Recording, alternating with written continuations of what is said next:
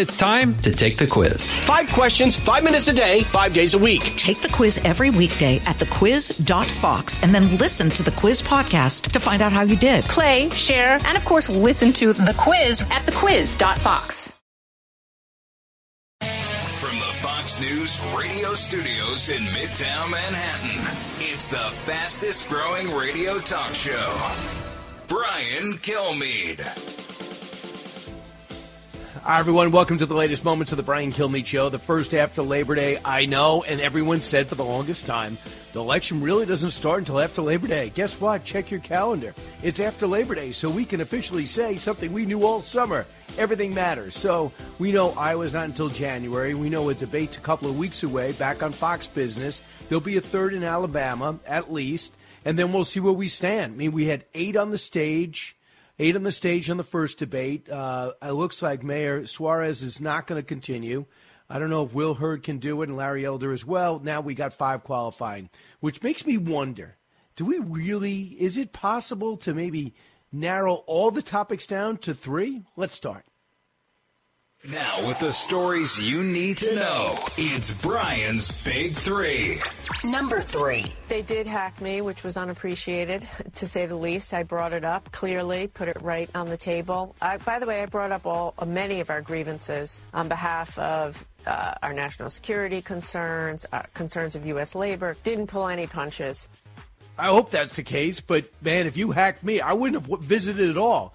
That was a woman with... Uh, presidential aspirations, Gina Raimondo, the latest Biden official to beg to be nice to China, even though they're not nice to us. China aggression versus U S as new heights. It's revealed now that they have breached very sensitive sites over one hundred times in our country, like military sites, like intelligence sites, with no consequences. As I mentioned, four cabinet secretaries all visit China. China doesn't business here, and they're not showing up for the G twenty. Joe, it's time to wake up. Number two. So we're changing that. Replacing trickle-down economics with what everyone on Wall Street is referring these days to Bidenomics. And guess what? It's working. Economy. Joe says it's great. Most of you say it's not. We have the stats, but only you have your reality. I want to hear from you.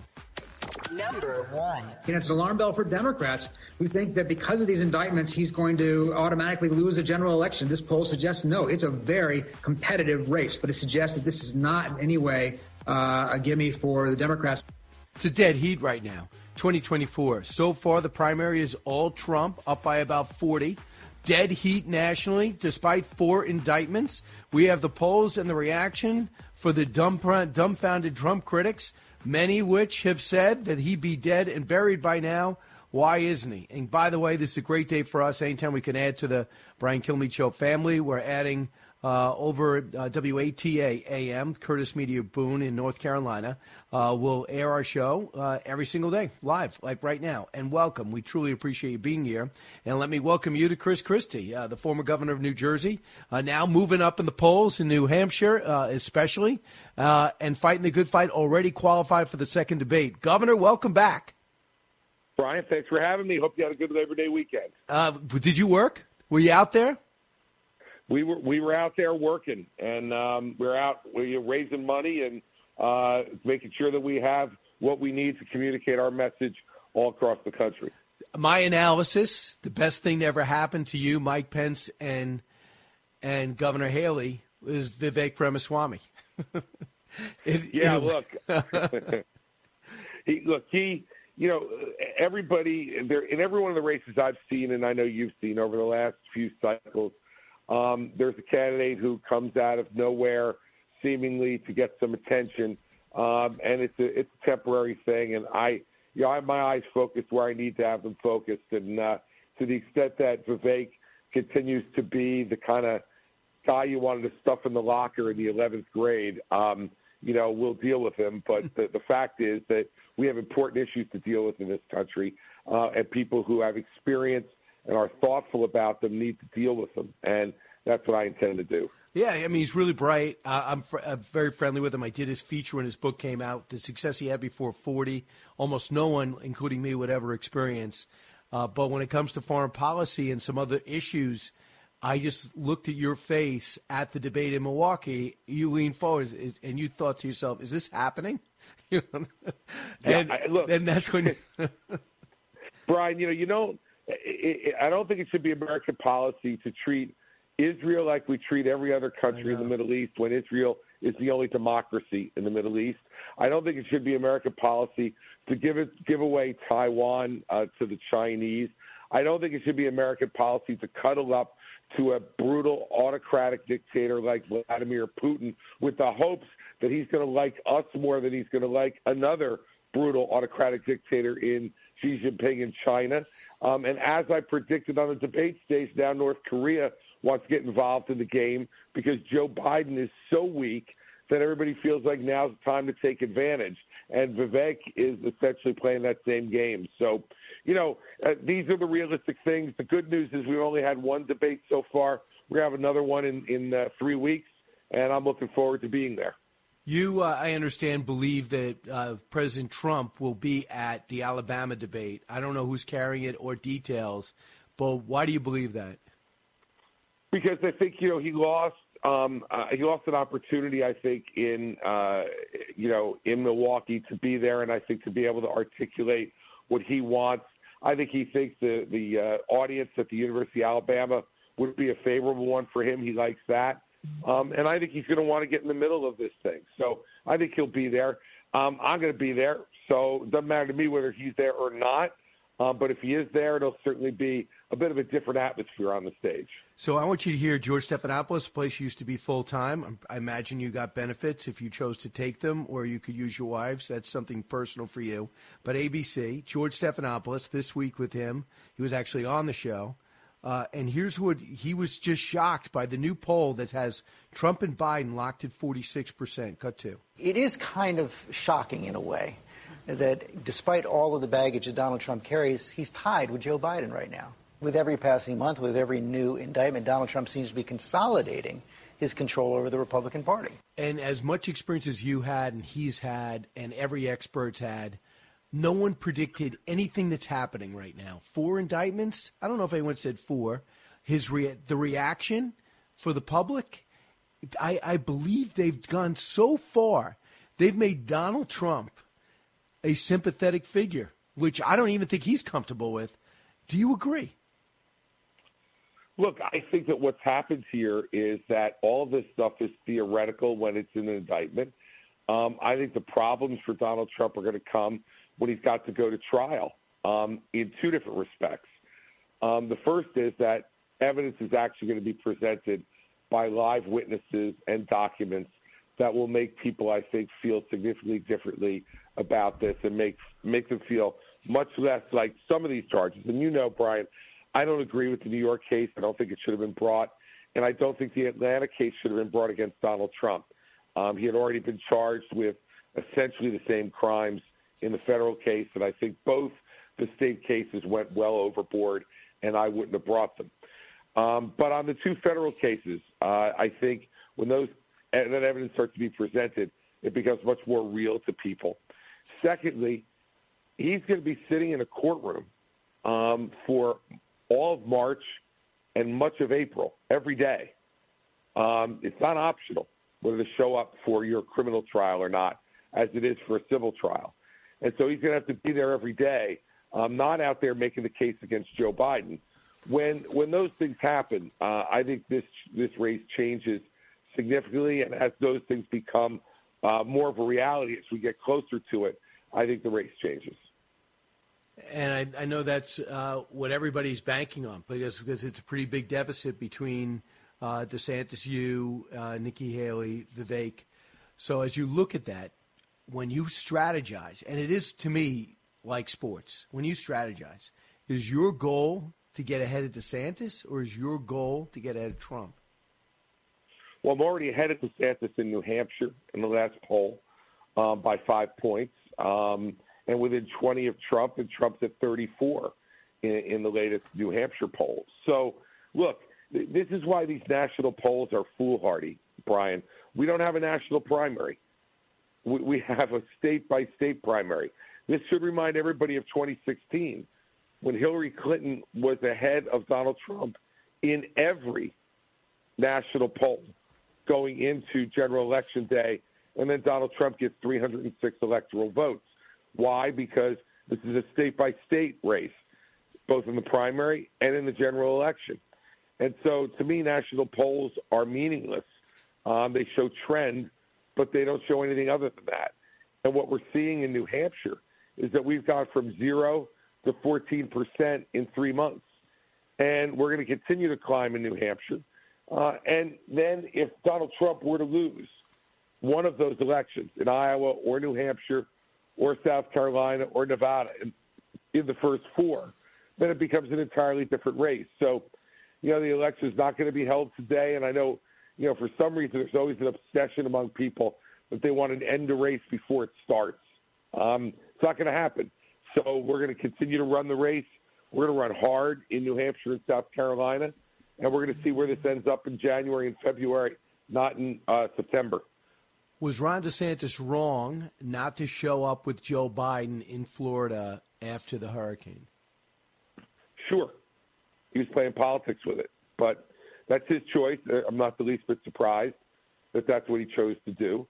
Um, you know, the governor of the state, uh, if the president of the United States comes and you're asking uh, the president of the United States and the Congress for significant uh, aid, which Ron DeSantis is doing, um, and especially if you voted against it uh, ten years ago uh, for Sandy aid, um, you know, you should have been there with the president to welcome him.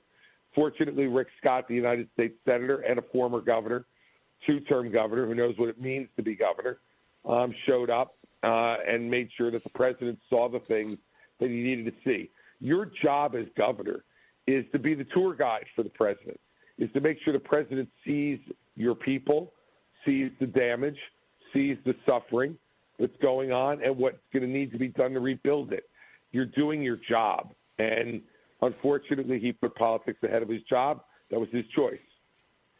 Uh, yeah, we'll see how it goes. I think in his mind, and I have not talked to those guys, uh, they saw an ad coming out uh, from his Republican opponents. Ron DeSantis is really a Democrat. Guess who he decided to show up with?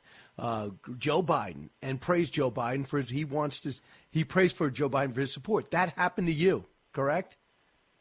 It did. It did. I wouldn't do a thing differently because my obligation is to the people who elected me. And the people who elected me were all the people of the state of New Jersey. And guess what? We were able to rebuild our state in record time, um, be able to bring it back to where it needed to be, returned our tourism. Uh, the very next summer, remember, Sandy happened October twenty-ninth. And by the next summer, tourism was back at the Jersey Shore because of the way we worked with the federal government to get the aid we needed and to get things done. Um, I think people should want someone who wants to do their job first and foremost while they're auditioning for another job, not put the audition for the other job and the politics ahead of doing things for the people of Florida. So uh, we had President Biden out over the weekend, and there are times when you want to say the economy's great. That's your, you could look at certain numbers. Everybody knows that as part of politics. I look at the job numbers. I look at the fact of growth, and I – but I've never seen someone blatantly lie about a liability. And one of the things that he's lying about is that he cut the deficit. And I cannot believe this, but the federal deficit not only is not cut, it doubled for the first time without a catastrophe or a war from one trillion dollars last year to two trillion dollars for this fiscal year. And it's going to go up again. All the spending programs that he passed on mostly a uh, partisan vote, some were bipartisan on, on the infrastructure, Uh, have now come into play. And the money that is not there, we have spent six point seven trillion dollars. We have only, we've only had four point five trillion dollars in revenue. And the President of the United States actually stood on the stage, I think it was Philadelphia, and said, I'm cutting the deficit. How do you attack somebody that blatantly takes his liability and tries to reverse it? The other thing he says is Republicans have been bad on fentanyl, and I'm going to crack down on it. That type of jiu-jitsu almost seems so farcical, but are you concerned it's going to work? Uh, it's, it's only going to work if the person running against him in November has their own credibility problems. That's the only way it's going to work, Brian. The fact is that we know, and I've been talking about the spending that's been done, quite frankly, since Barack Obama. Obama, Trump, and Biden have sent have added trillions, trillions, and trillions to the deficit. Trump's added over six and a half trillion dollars in four years to the deficit. Biden's adding even more. He's going to outstrip Trump's four years without a pandemic. And I, I like to take Trump's record, and I think you agree with me, prior to the pandemic, don't you think? Well, look, I, I, I'm I'm excluding pandemic spending, Brian. If you add pandemic spending, it's over eight trillion dollars.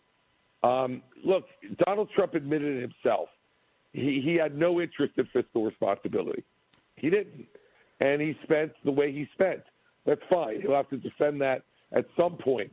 But it becomes very difficult if you don't have a great record on spending to be able to call Joe Biden out on his lies. Right. And Joe Biden is lying. He's lying in a big way. Listen, inflation, it still costs seventeen percent more for families to buy anything than it did when Joe Biden became president. They still are having their wages fall behind what their what their costs are. Um, people feel like they're worse off in America today than when Joe Biden became president because they are. And it's becoming harder and harder for them to be able to put food on the table, put gas in the car, right, cool their homes in the summer, heat their homes in the winter because of his awful energy policy. I mean, look, there's so much to go after this guy on. Right. And to get back to your original point, that's why we don't want to be talking next fall about whether Donald Trump was convicted gotcha. in some of his earlier trials or will be. We want to be talking about Joe Biden's awful performance as president of the United States. Governor Christie, you don't have a Mets playoff run to distract you. You can focus no. on your own run. So best of luck. Thanks for checking in with us. It's after Labor Day. Nobody can say it doesn't matter anymore. Go get him, Governor. Yep. It's game time, Brian, for, for politics, but not right. for our Mets. Not, not, not, not for your Mets or the Yankees. Uh, thanks so much. one eight six six, four oh eight, seven six six nine. Back in a moment.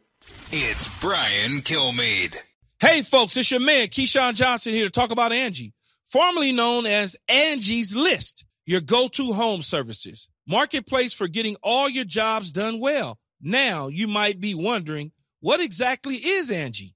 Well, let me tell you, it's the nation's largest home services marketplace, connecting over one hundred fifty million homeowners with skilled professionals to tackle any project, big or small. As a homeowner myself, I always have things I want to work on for my house, whether it's general home renovations or fun projects like putting in a pool. With over two hundred thousand pros in their network, Angie makes it a breeze to research, compare, and hire pros, ensuring every job is done well. Whether you're fixing a leaky faucet or planning a full kitchen renovation, Angie's got your back. And get this, folks, Angie's pros aren't just any old contractors. They're your neighbors, often running small businesses right in your community. Plus, they've been rated and reviewed by others in your area, so you know you're getting quality service. So why stress over home projects when you can turn to Angie? From finding the best price to scheduling a pro at your convenience, Angie's got you covered every step of the way. So get started today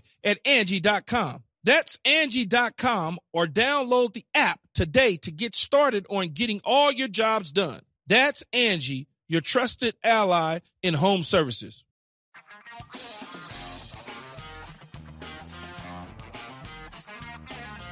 The fastest three hours in radio.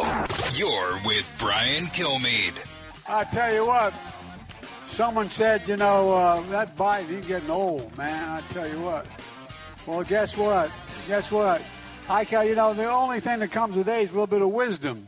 I've been, I've, I've been doing this longer than anybody, and I guess what?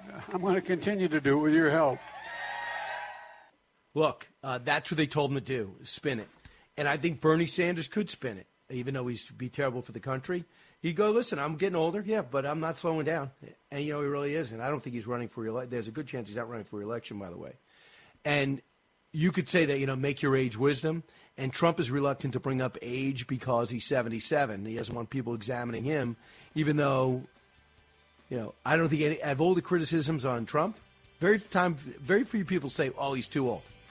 Uh, they just don't want him, or they absolutely have to have him. You heard Chris Christie. The, the field is not losing uh, faith that they'll have a shot at this before it's said and done. When we come back, the latest on the border and how it's affecting Democrats in Democratic cities. We go to Texas. Lieutenant Colonel Allen West, Brian Kilmeade Show. So glad you're here.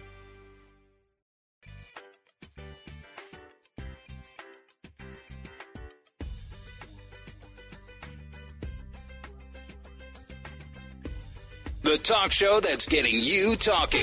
You're with Brian Kilmeade.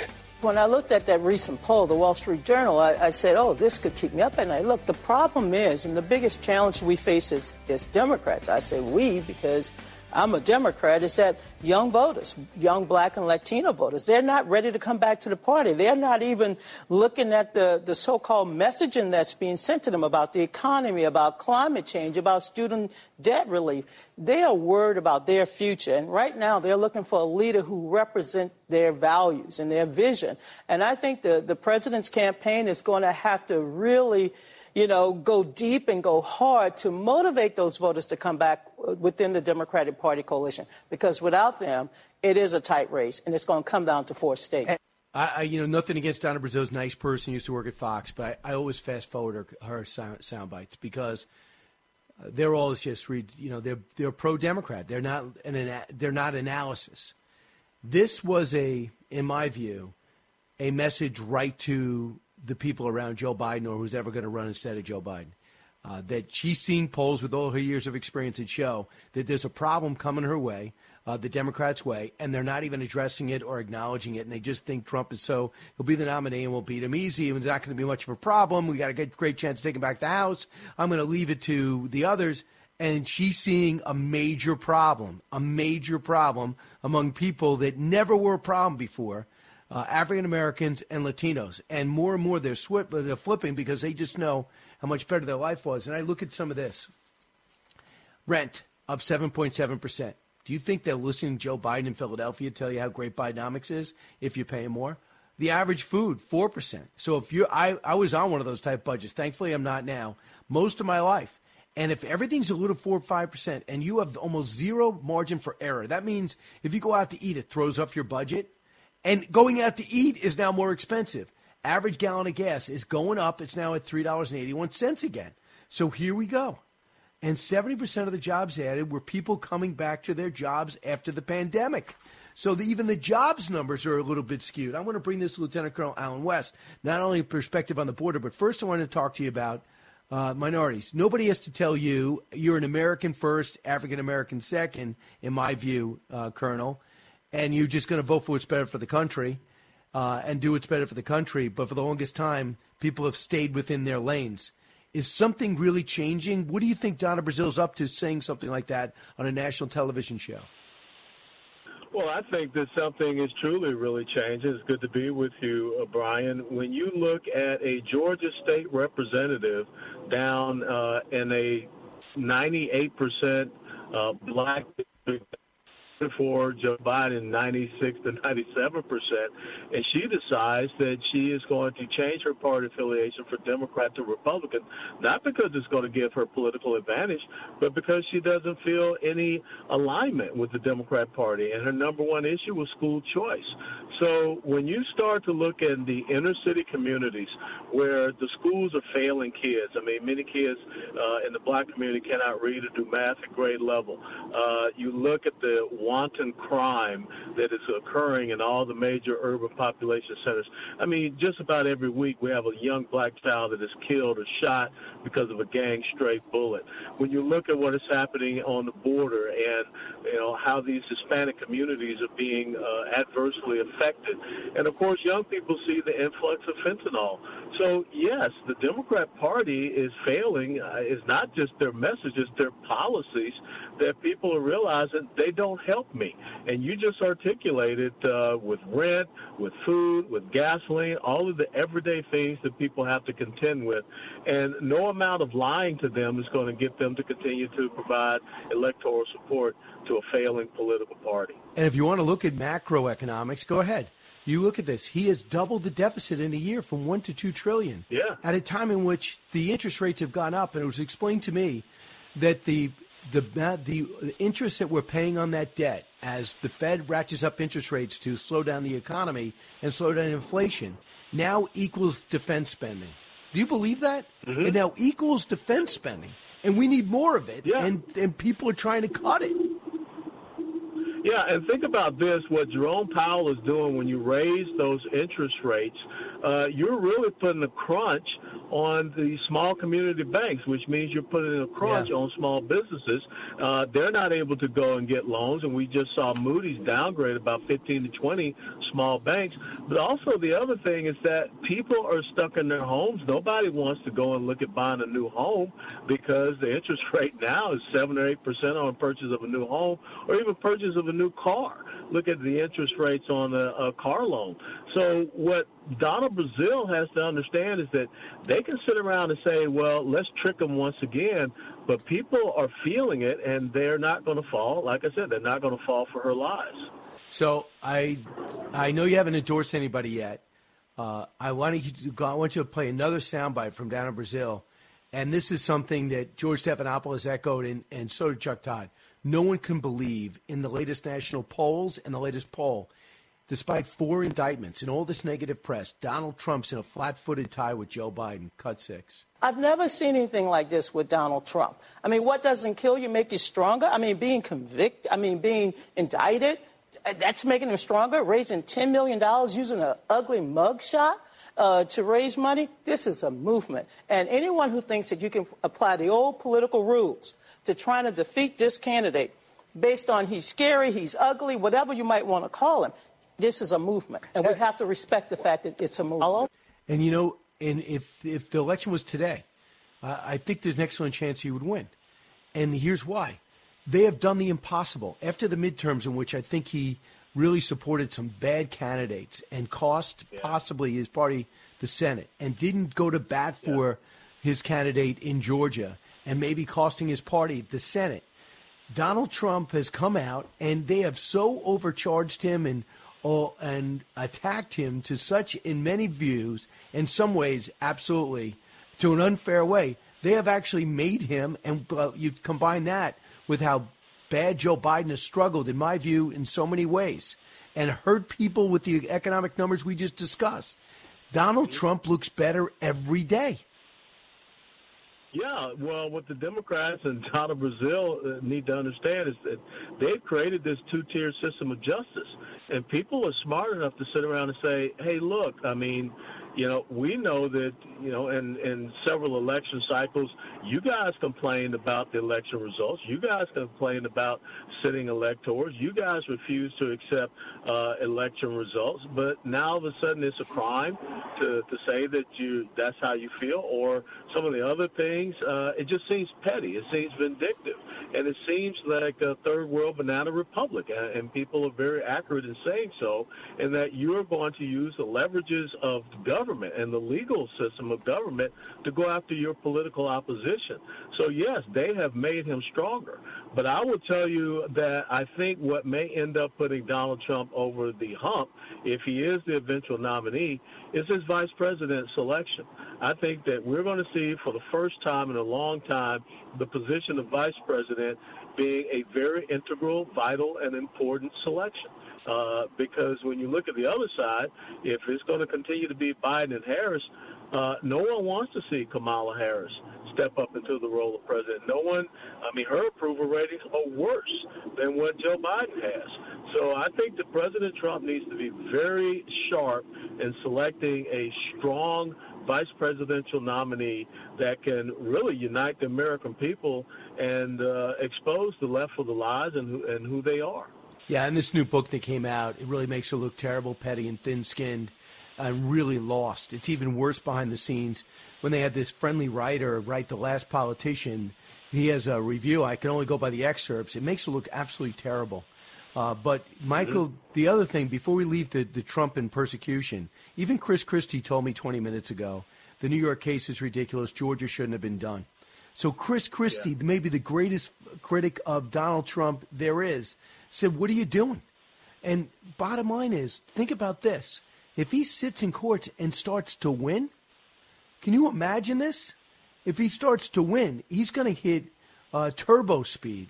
But they're not stopping there. Look at this. Michael Luttig, who's a conservative judge, former federal judge, U S Court of Appeals, along with that uh, the incredulous uh, Adam Schiff, how this guy's running for Senate and not just disgraced uh, somewhere in some alley is beyond me. This is the new strategy now. Get him off the ballot. Cut twelve. This is one of the most fundamental questions that could ever be decided under our Constitution, uh, and it will be decided by the Supreme Court of the United States uh, sooner rather than later, and most likely before the, the first primaries uh, uh, in which uh, Donald Trump would would be put on the uh, the ballot or disqualified from the ballot by one of those secretaries of state. And here's why. The fourteenth Amendment, they say Trump violated by causing an insurrection January sixth. Now, even he wasn't even charged with insurrection. So they're yeah. going to bring this up to the Supreme Court and try to keep him off. The Secretary of State in New Hampshire will be the first. All these Secretaries of State in these blue states will try to kick him off the ballot. And game on. Here we go again. Yeah, well, it's very interesting that they're trying to use the insurrection word when the Democrat Party supports a group called Antifa, which is a domestic terrorist organization, which has been out there conducting so much violence, so much destruction of property. Uh, they continue to do so. They could, they uh, attack law enforcement officers and agencies. We saw that happen in Georgia. And we know that Vice President Harris, uh, when she was a senator, she uh, was going out there helping to get these people uh, released from, from jail. We know that Joe Biden un- is unconstitutional in that he's violating Article four, Section four of the Constitution with the open borders policy. So you have two people sitting in the, uh, the Oval Office, the president and vice president, that we can clearly see how they supported domestic terrorism and how they are, are conducting unconstitutional actions. And you're going to try to stretch this into some, you know, insurrection thing uh, uh, with Donald Trump and kicking him off the ballot. This is the reason why Donald Trump is, is being successful, because the left, instead of trying to run on the merits of their policies, they're just trying to destroy him as their political opposition. So it just blows me away, uh, Colonel, because you know what's going to happen? It's the fourteenth Amendment. I'm not a constitutional scholar, but I'm lucky to have so many at Fox. And he's not going to be kicked off the ballot. And the Supreme Court will make sure of it. And that's going to be another victory for him. I, I read some of the excerpts from the seven-hour deposition he had to do to legitimize his business, because he might have inflated, according to some, the value of his uh, of, of his company, and you know, the value of his building, the value, value of his golf courses, uh, whatever that is, with no complaints. There's not a bank out there say he didn't get paid. There's not a country out there that said he violated their laws. There's no illegal activity. They think he inflated the price, the the um, the worth of his business in order to secure loans, which he has paid off. So he sat there for seven hours to justify things with Letitia James. When people see this and say, if they can do this to Trump, can you imagine what they can do to even someone of any with, with maybe meager means, or even, let's say, a wealthy person? We have no yeah. shot. It, They're making him more likely to be president every day with this stuff. Absolutely, they are. And you consider, you know, Joe Biden and his family with twenty shell companies, nine members of his family getting, you know, funds from countries like Romania. It's unbelievable. Uh, we know the corruption. Yeah, the corruption of Hunter Biden. But yet nothing is being said. Nothing is being done. Michael Weiss is a disgraced, you know, special yes. prosecutor, and, and he's supposed to be in charge of an investigation. They, they are propping him up. And you're absolutely right with what you're saying. And I think this whole scheme, this whole uh, attack that they're using, plan of attack they're using, is severely backfiring against them, and they're going to be completely frustrated, and they're going to end up imploding. Uh, yeah, I mean, I, I, and Mark Elias is behind this big fourteenth Amendment. He and John Podesta have done more damage to this country than anybody else. He's the evil yeah, guy but, behind but, the Russia investigation. Again, Go ahead. But again, understand the fourteenth Amendment had to do with people that fought and the Confederacy, not allowing them to come back and, and be, you know, federal it's, officers. It's incredible. Donald Trump didn't put on Donald Trump didn't put on a uniform of a. I mean, this is sick. It is. It's nuts. And by the way, this is crazy. Over the weekend, I had to read this twice. After Trump put out all the paraphernalia, it wasn't ten. He made twenty million dollars off his hedge, off his mugshot. The Trump indictments, some of the biggest names in rap are now backing Donald Trump. And this guy, and I don't know any of them, my bad, Chicago rapper Badman Kevo did the best to give Trump a leg up this week by tattooing the former president's mugshot on his leg and sharing the moment on Instagram with his three followers. He also has three or four others. They're saying, "You're my guy.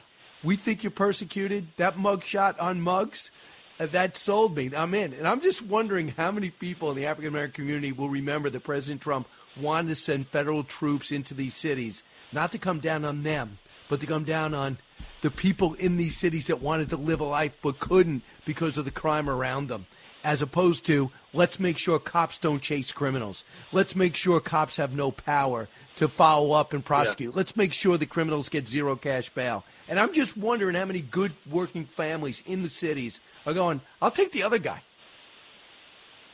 No, they're starting to think that, especially if you live in, like, say, Chicago, Detroit, Philadelphia, D C You look at the mayor of Chicago, he's an absolute embarrassment.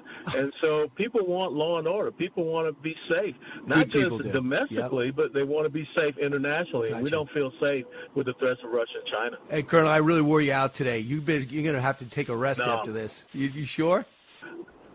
No, I'm good, man. I'm going to tape my podcast now. All right. Good. Go do it. Uh, all right, Colonel Allen West, thanks so much. Go get him. Thank you, Brian. All right, and go tape his and go check out his podcast. Back in a moment with your calls. one eight six six, four oh eight, seven six six nine. Brian Kilmeade Show. Both sides, all opinions. It's Brian Kilmeade.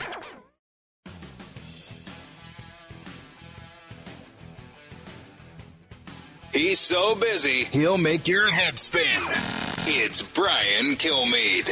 I think there's a real alarm, and it's becoming more and more real. I mean, people were somewhat hopeful that we would be in a different place by now. Uh, and now they're starting to come to the realization that, hey, this is, we might actually have Donald Trump as the nominee and Joe Biden as the nominee. And this is something that seventy percent of the people in America do not want. They do not want Donald Trump or Joe Biden. They don't want a rematch, and they don't think these are the two best choices to be running the race. And that is Larry Hogan, a moderate Republican who despises Trump. And I actually think that he'll end up running on the No Labels ticket, because what else is he going to do?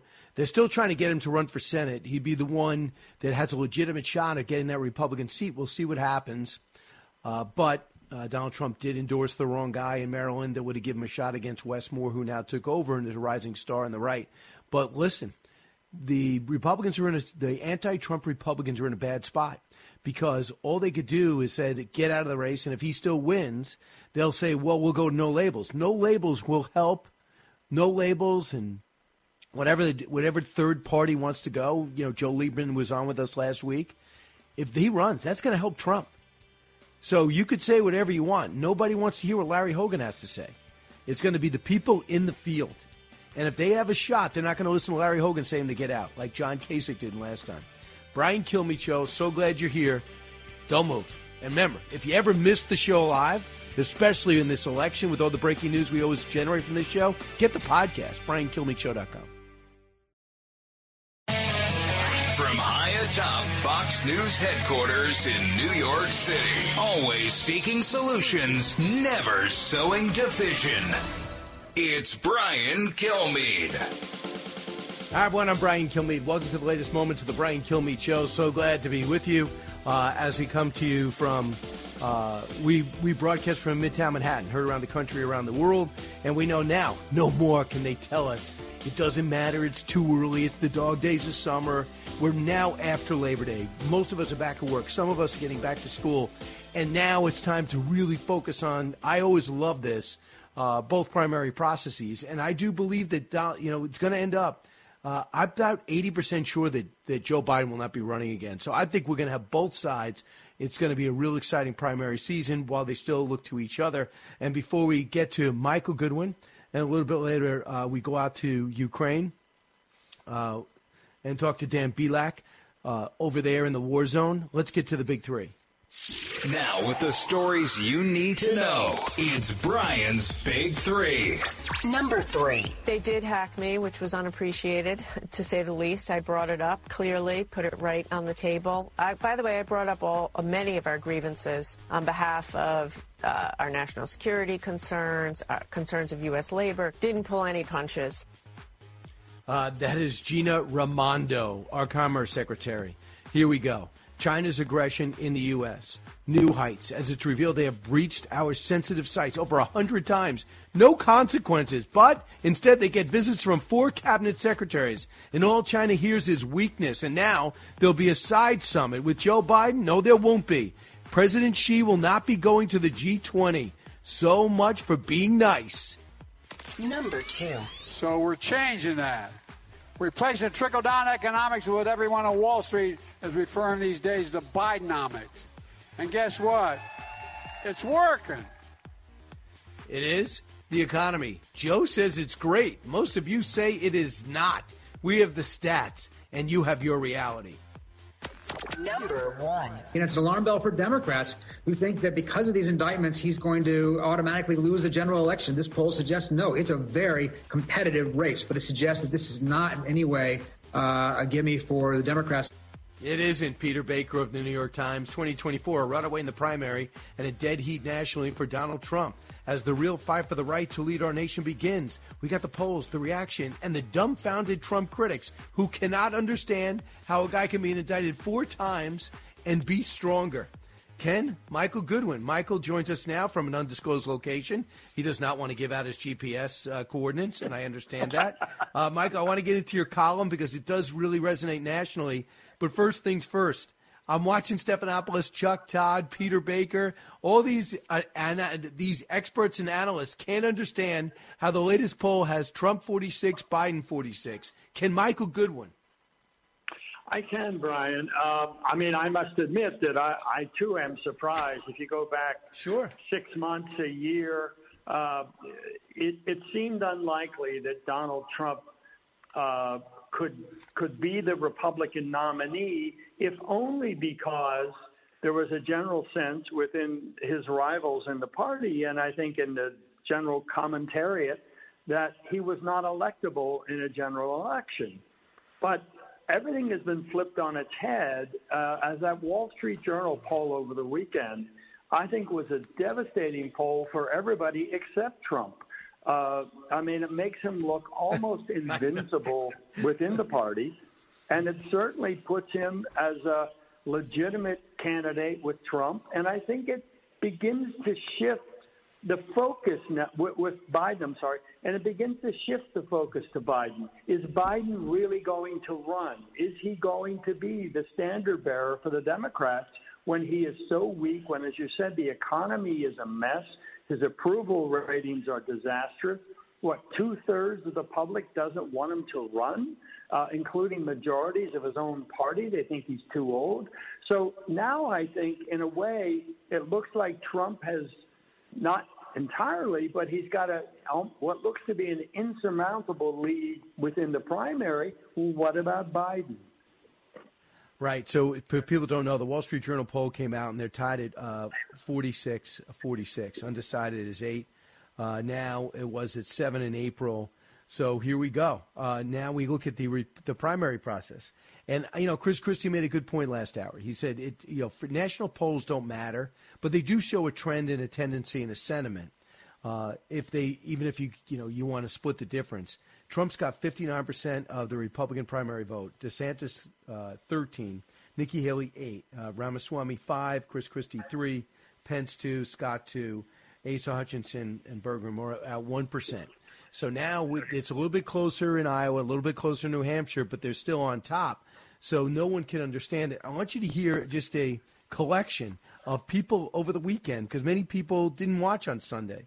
Just speculate on what is going on. Cut one. It is kind of shocking in a way that despite all of the baggage that Donald Trump carries, he's tied with Joe Biden right now. You know, it's an alarm bell for Democrats who think that because of these indictments, he's going to automatically lose a general election. This poll suggests no. It's a very competitive race, forty-six to forty-six percent. As you say, we can't be certain about polls, certainly as far out, but it suggests that this is not in any way uh, a gimme for the Democrats, despite pre- former President Trump's legal trouble. People were somewhat hopeful that we would be in a different place by now. Uh, and now they're starting to come to the realization that, hey, this is, we might actually have Donald Trump as the nominee and Joe Biden as the nominee. And this is something that seventy percent of the people in America do not want. Man on the right is the former president of the United States with four indictments, and he's still tied with Joe Biden in this poll. They just don't know. I, I just don't know how to handle it. And and the thing is, they've so overcharged him in all this stuff. It's all coordinated. And now they're going to hit him with the fourteenth Amendment, that he was behind an insurrection and is ineligible to run for president. That's Mark Elias's last evil move. The other one was the Russia hoax. Now he's behind the fourteenth Amendment push. And that's only going to help him because he is right to run. He didn't cause an insurrection. And when it goes up to the Supreme Court, it's another victory. Well, Brian, and uh, you're right about, about these polls, because what they show is that for a lot of Republicans and even some voters in general, the indictments are proof of a corruption yes. within the Democratic Party and the federal government. And so that is a big part of Trump's support now, that that he has been victimized by a corrupt government. Now, that that is a like a, a ricochet, because it not only helps Trump, but it hurts Biden. And, of course, it hurts the other candidates who are in the Republican Party. So that's why I say this poll is devastating, in that it it helps him only and hurts everybody else. So I want to talk about your column in New York, because I could write the same. You could write the same something very similar in Chicago uh, with the mayors and governors, and you could write the same thing, I think, in Pennsylvania with mayor and the mayor of Pennsylvania, Philadelphia, and the governor. And I think you could probably do it with the horrendous shape of San Francisco and Los Angeles. Oh, we're happy being liberal and we're open-minded. Excuse me. Your policies are to the left of everything liberal, and you're destroying the best cities in the world before our eyes. And now you're watching an inept governor uh, work with an overmatched mayor. And what's the result in New York for people listening around the country? Well, Brian, I, it, it feels as though the city is kind of sinking fast, and that there is no real leadership from the governor or the mayor that would make a difference. Look, I mean, I think that the the previous problems are well known. The crime, of course, the quality of life, the public disorder, the taxes, the cost of living, et cetera. These are, these are well-established, a failing school system. What you've got now on top of all of this is the migrant issue. So the city now calculates that there are over one hundred thousand, some kind of one hundred five thousand of the illegal asylum seekers in New York City, of which sixty thousand at least are living at city and taxpayer expense, meaning in hotels that the city leased out or in congregate shelters, o- over two hundred of which have been opened just for the migrants, two hundred sites. So this is an extraordinary problem. The city has never seen anything like this, and it brought it on itself largely. I mean, of course, Absolutely. Joe Biden is responsible for the open borders, but the mayor and the governor essentially said, come on in, come here. And the city has a right to shelter obligation, uh, which is enforced by the courts. And so anybody who shows up says, I don't have a place to sit, stay tonight, the city has some right to sort of put them through questionnaires, et cetera, but ultimately it has to give them a bed and a meal and a roof. And so when you multiply that by this incredible migrant flood of asylum seekers, most of whom will not get asylum if their ever cases are ever adjudicated, it's, it's bankrupting the city. It's taking over all the public services, all the public spaces, and there's no end to it. And this has been my complaint all along, Brian. When the mayor said, we're a sanctuary, sanctuary city, come on in, the governor did all these things to encourage it. There's no limit. There's no, the border is still open. Millions I think Fox has uh, counted something like six and a half million have right. come across the border that during we know of. Joe Ben, yeah, that's right. Joe Biden's tenure. Many of them are the gotaways, a million or so of those who are, who are unidentified. So it's just a disaster, and it's being focused on the city. I, we ha- we don't know. I mean, we've seen pictures of the border towns and things like that, but we don't know what are the numbers in Los Angeles. What are the numbers in San Francisco? I mean, Boston had to call out the National Guard last week because of uh, riots there involving the Democratic the governor had to call out the National Guard to handle the emergency. The Democratic mayor called out the administration, so now the administration doesn't take his calls. And the governor went to meet, the governor, Democratic governor of New York went to meet with the president. And the pre, the president had no time, even though he was in the White House and she was in the White House. And this guy's got nothing but time. So they're giving the New York, the cities, the cold shoulder, and they're ruining their own cities. And I know Lee Zeldin helped Republicans come to the polls in New York, got forty-seven percent, but lost to fifty-two percent for Hochul. But in turn, they flipped some seats and allowed the House to go to Republicans. Do you believe, Mike, that Michael Goodwin in the New York Post, do you believe that, that could the immigration issue could get the Republicans to the polls again or flip the Democrats? I do. I, I think it's a very big issue. I think it's something of a sleeper issue in the sense that the mainstream media doesn't want to cover it, doesn't want to acknowledge it, um, because it's, of course, bad for Democrats. So let's not let's not talk about it. But it is an issue, I think, that people are seeing across the country. And look, uh, uh, the fact that Joe Biden has such low approval numbers, thirty-six, thirty-eight, thirty-nine, forty, forty-one in these polls, uh, this is clearly one of the main issues. And I think, again, Brian, everything turns on the kind of purple state voter. And in in many districts uh, around the country, you are going to these swing districts right. in the House. You are going to see them turn on the economy, on the sense that, that Joe Biden is too old, and that the immigration is an example of his failure as president to enforce the law and to and to stand yeah. up for America. Yeah, so listen to this. Uh, forty-one were arrested at the Roosevelt Hotel. This is a hotel that was taken out of mothballs, and now they're living pretty good. In, they get three meals a day. Some of them don't like it. Uh, they fight in the stairs. They drink in the hallways. Uh, now forty-one people have been arrested at the Roosevelt Hotel. This one woman, a young migrant woman with a prior assault rap, was arrested last week for allegedly slapping a cop, an N Y P D cop. She was freed immediately without bail. And she gets to still stay for free, three meals a day, and they get laundry service. Do you believe yeah. this? Child and now care, t- tomorrow, nineteen thousand illegal immigrant kids uh, who might be the, well, I'm sure they're wonderful children, but we can't absorb nineteen thousand illegal immigrant kids into a system that's already dramatically underperforming for those in it. Well, and and in some of those arrest stories, there was one where where one guy said, "No, I like it here. It's good. I mean, we don't the, we don't like the food, but we get free child care too." So, wouldn't wouldn't a lot of ordinary citizens like to have free child care sure. from the government? I mean, it it you know, Brian, it, when you read those things, it does resonate a, a, a bit with the Ukraine argument. We are spending billions to protect Ukraine's borders, but we will not protect our own. We are spending millions to give free child care and free housing to illegal immigrants, but we but we have many citizens who don't have those rights and privileges and comforts. So I think there's a sense that the country is out of whack, that yep. its priorities are wrong, that it's not taking care of its own first. The charity begins at home.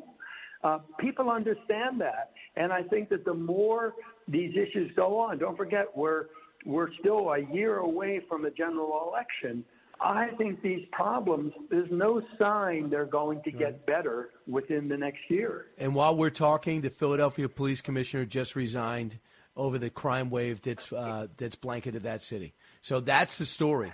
We can't control the crime because the cops aren't allowed to do their job, uh, and that's it. And when it comes to Ukraine, We have we're we're suffering under Joe Biden's half in, half out tactics of right. not giving them what they need to be successful, but not abandoning them so they don't lose, which I think is also criminal and makes it very tough for Republicans to back this ridiculous approach. And we have a Secretary of Defense who's there just to collect a paycheck. Uh, thanks so much for the column and the uh, and the insight, Michael Goodwin. Thank you. Always a pleasure, Brian. Thank you. one eight six six, four oh eight, seven six six time. Brian Kilmeade Show. Don't move.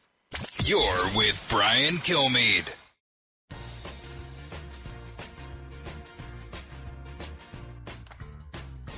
Information you want. Truth you demand. This is the Brian Kilmeade Show. If at the end of this calendar year, Joe Biden announces that he's not going to seek a second term, based on all your reporting, how much of a surprise will that be to you? I would say it would it would be a small it would be a surprise to me, I mean, but it wouldn't be a total surprise. Wouldn't to be me. a total shock. It wouldn't be a total shock. Why when is he that? when he talks about his his life, he uses this word fate constantly. Joe Biden is a very religious guy, and fate is a word loaded with religious meaning, and he always talks about he can't say where fate goes. And so I always, when I hear that, to me, it's the ellipses in the sentence when he's talking about his own future that I account for in thinking about his calculus. So, look, the headline is he would not be surprised. That's Frank Foer, the author of The Last Politician. He had access for the last two and a half years to Joe Biden. They expected a friendly outcome, not a Bob Woodward type thing where you have no idea. But some of the stuff that has come out has made him look horrible, especially when it comes to Afghanistan, how he couldn't believe the press's reaction to Afghanistan, didn't understand what was going on. And he, he made himself his own advisor and didn't even study the different options and military advisors, but he, he trumped everybody. And even though he was told, and I'm under, I have a very good source that told me that General Milley has papered his way uh, of it giving the right advice, he thought, to Joe Biden to leave twenty-five hundred troops behind just to make sure he wasn't blamed. So uh, there's a lot of stuff in there, but there's Joe Biden. I think he's running. Uh, I think he thinks he's running.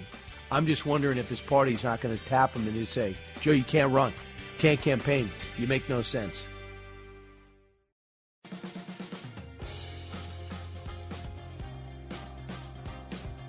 From his mouth to, to your, your ears, ears, it's Brian Kilmeade. Why is all this going on?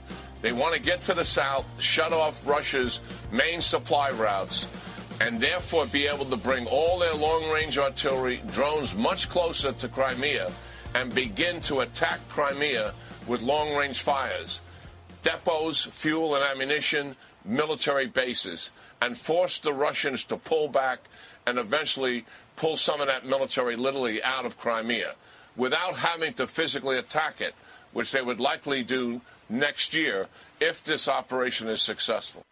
General Jack Keane weighing in. Uh, he's with the Institute of Study of War he founded, and he's also a four-star general and our Fox News contributor, talking about the strategy of the Ukrainians, and that's what they hope. And they are making some progress now, but it's hard to tell exactly what's happening on the ground. The guy that is, is Daniel Bilak, member of the Territorial uh, Defense Forces of Ukraine, uh, then also an attorney uh, in Kyiv. Uh, Dan, are you still in Ukraine right now? I, I am, Brian. Great to be on your show again. So uh, we, what General Jack just was talking about, does that sound like a strategy that you could sign off on that might be taking place? Yeah, no, I mean, I, I love listening to uh, General Keane because he's he's uh, he's a very astute uh, observer of what's going on here. Um, look, we, we it's it's it's a grind. There's no no question about it. Um, you know, no matter what your, your plans are, everybody seems to criticize us for for in, in the Western media for somehow you know not not not being uh, not having achieved victory already. You know, it's like Mike Tyson said, you know, it's great to have a plan until you get punched in the face. And, um, you know, we are we are going through the most heavily mined uh, country now in, in the world. We have, there's hundreds of thousands of mines that have been planted on a territory the size of Oregon or Colorado. And it's like five mines per square yard, both anti-personnel and anti-tank and heavy fortifications. You know, if we...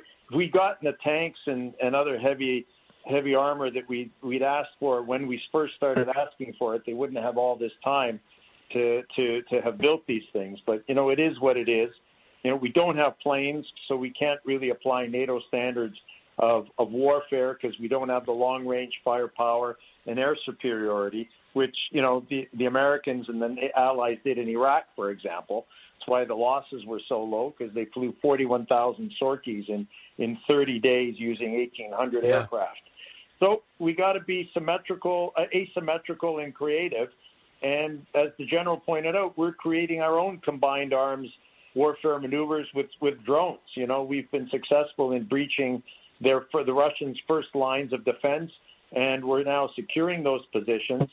Um, you know, we're not we're pushing them back, and we're forcing them in, in Bakhmut uh, to to in order to stretch their reserves, their artillery. They have low counter battery, and, and they're running low on on ammo. Um, you know, and frankly, Brian. But now in you know, comes North Korea. In comes North Korea with nothing but artillery. Did that concern you as uh, Kim Jong-un makes his way to Moscow?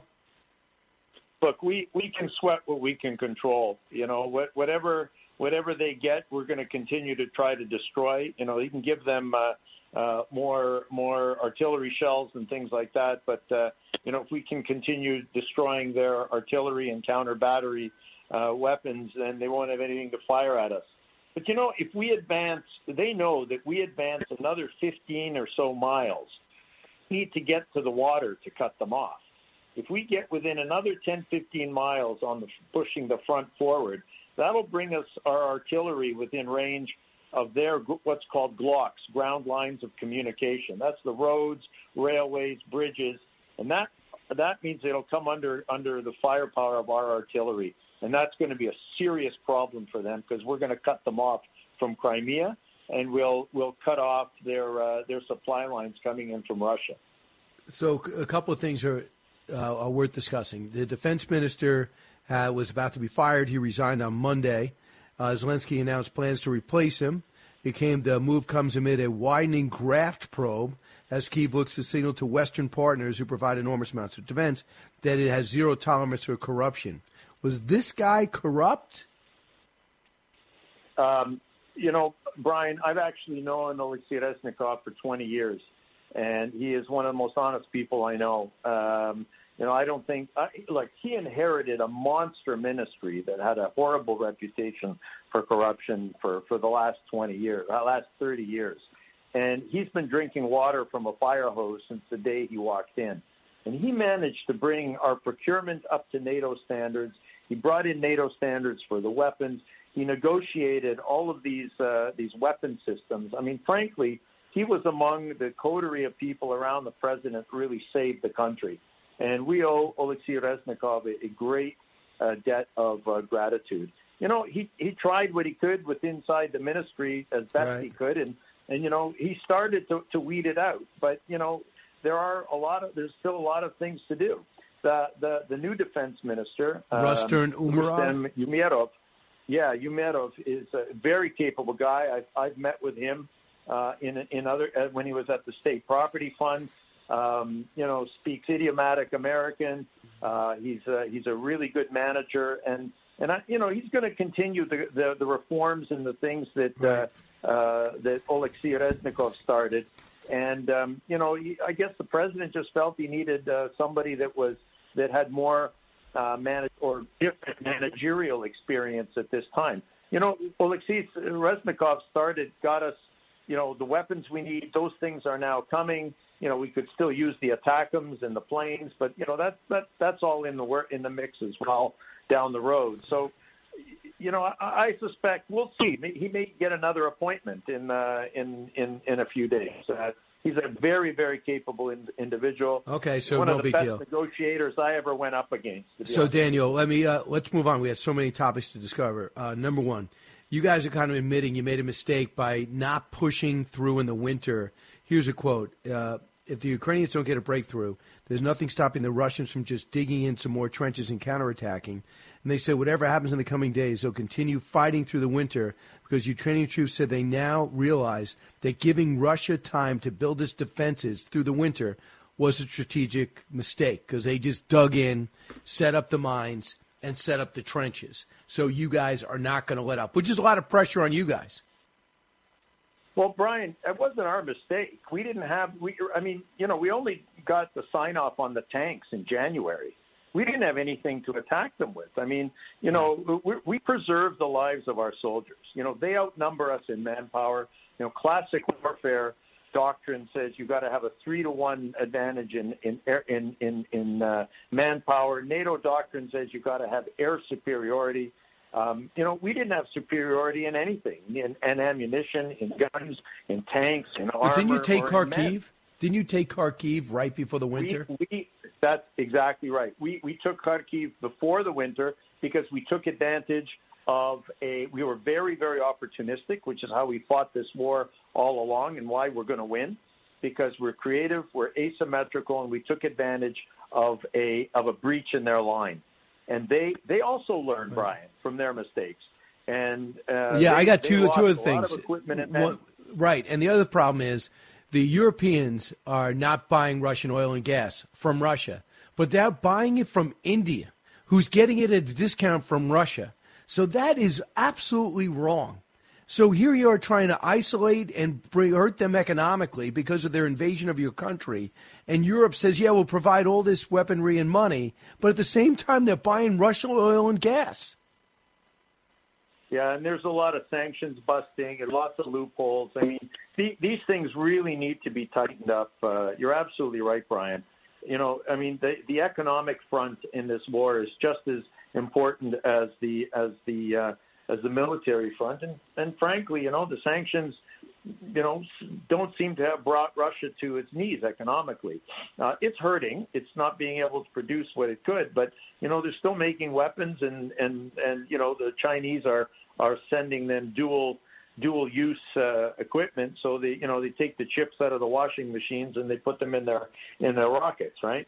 Um, uh, but, you know, this, it's the same thing with uh, with uh with the grain deal, right, with the Black Sea grain initiatives. And it just it just goes to show that you can't trust anybody in this in this mix, um, you know, especially Mister Putin. I mean, you know, he, he he's prepared to let fifty million people starve by uh, not allowing Ukrainian grain to leave the ports. And, uh, you know, it just shows you can't you can't mm-hmm. sign any agreement with him that he's going to maintain. Just ask Mister Prigozhin, which you can't because he's dead, because Putin backed reneged on his deal with him, uh, apparently. Right. So, um, you know, it's it's it, it, it. We really need our partners to be uh, vigilant on this and and, and and enforce the sanctions. I mean, Daniel, uh, yeah, if, Daniel if, Bilak, our guest from Ukraine, he calls the middle of a war zone. Here's what else General Keane says: America is not doing. Cut thirty-eight. Well, we have hundreds of tanks that we could provide to the Ukrainians, in my judgment. We have different kinds of Abrams tanks. Some are more sophisticated than others. But look, the Ukrainians have proven time and time again, whatever the technology is we give them, they, they can handle it. We were forced into giving tanks uh, by the Germans and the Europeans because they wanted to give the Leopard tanks and the Challenge tanks that the U K has. But we could have given so much more. They didn't get anywhere near all the tanks that were promised them by the Europeans, and now they're going to get thirty-one. Will the thirty-one make a difference? Of course it will. This is a very good tank that they're going to use. But the reality is we could have given them, as we have said so many times before, so much more and so much sooner. So it's frustrating for people that want to see you successful here, and this is with the – I know you can't criticize the administration. It doesn't, it's not in your best interest. But they don't give the high – Uh, they don't give the long-range missiles, the ATACMS, which can be shot off the HIMARS launchers, I understand. They don't provide the tanks and the speed in which they did it. They said they're going to train F fifteen, F sixteens, uh, but they're not going to start until September. It should be starting now. They had to set up a syllabus, which is a joke.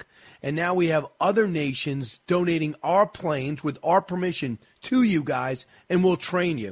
So you got about two hundred uh, pilots, I think, ready to go. So little by little, you're getting what you need. But if you're going to get it, why not get it all at once? Look, you know, Brian, every government uh, uh, is doing what it's doing in Ukraine because it listens to its citizens. And and when, you know, people are just uh, just appalled by by what's happening, that a, that a democratic, uh, free country is being invaded for no reason, you know, it, it really, it really, it really, you know, goes against everything, every every sense of freedom that Americans have. You know, we are really grateful to the American taxpayer and to the American people for, for the support that we've had, because I think that everything we've gotten has been because the American people have been behind us. And, you know, uh, it, a lot of money has been spent to help uh, Ukraine. There's been a lot of speculation about we spend too much, et cetera, et cetera. You know, it's, uh, uh, while it's only six percent of the Pentagon budget, at the same time, Americans expect a return on their investment. And the return on their investment is victory. And it's it's our it's exactly the same return that we want to give them on their investment, which is get this war over fast. And the more weapons we get from the United States, the faster we get them from the U S and our allies. Uh, General Keane is absolutely right. We now we now know how to use more NATO systems and platforms than any other NATO country yep. uh, knows knows how to do. And we not not only know how to use them, we have made them interoperable on the battlefield, which has blown the minds of a lot of military experts. And you know, the the, the biggest problem is that when when when when the when the equipment gets slow walked, our people die. And our overriding concern is always, and that's why we go slow on the on the counteroffensive, not not just to preserve the lives of our soldiers, but we need to keep liberating every single village from this brutal and gruesome occupation. I mean, I I, I don't want to, you know, it, it you know there are there are cases now of places that we found in in deoccupied uh, Kherson that we liberated, where, you know, little girls have been raped so badly that there's no separation between the vagina and the anus. You know, I mean, this this kind of stuff, is, and, and this is over and over again. So this this all this isn't just about dollars and cents and equipment and military. It's about the lives of people, and we need to end this war. And the kidnapping of children and brought to Moscow is unbelievable. Um, brought to Russia. Well, exactly, kidnapping of children, et cetera, and. You know, he doesn't want to negotiate the end of this war. He wants us to capitulate. And and so we have to win. We have to destroy the Russian army in Ukraine. And then and then we'll deal with Putin. We can negotiate anything we, we, we need to negotiate after that. But we'll be Got doing it. it with our territory intact and our sovereignty restored. And there's a big story today a about large it, to the, due to the American people. Uh, right now, there's intercepts, too, of seventeen Russian phone calls with them talking about how ill-supplied they are and how many people are dying. They said, should we use our fingers as bayonets? We're unable to get our dead. Their bodies are being eaten by worms. We can't get to them. Um, and these are intercepted phone calls because these soldiers, lacking discipline or no other way to communicate, uh, are calling back to their houses. So it is not easy being a Russian, being in the Russian infantry, as hard as it is for uh, the uh, Ukrainians to burst through. They don't. They don't care about the lives of their soldiers either. And uh, you know, they, they're losing uh, about a battalion a day. That's five, six hundred soldiers per day. And um, you know, at the same time, you know, because of the mines that they take, fifty thousand people in Ukraine uh, have lost their limbs, or at least a limb.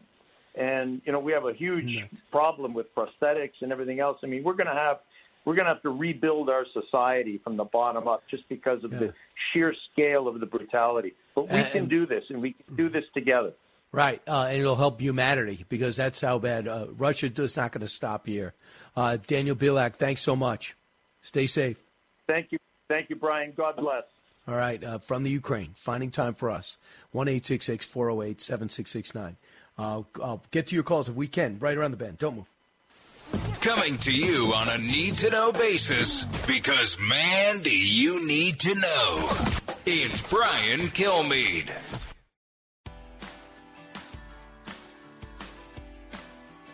A talk show that's real. This is the Brian Kilmeade Show. Obama used to talk about my vice president, which is a phrase that got under Joe Biden's skin. And so he's very respectful of her. He calls her the vice president. That's very significant for him. But the difference is, is that Obama had holes in his resume that he wanted Biden to fill.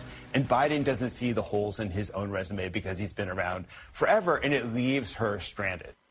It leaves her stranded. Uh, not really. I mean, she chose to be leave stranded. She was giving some portfolio, and she says she just didn't do it.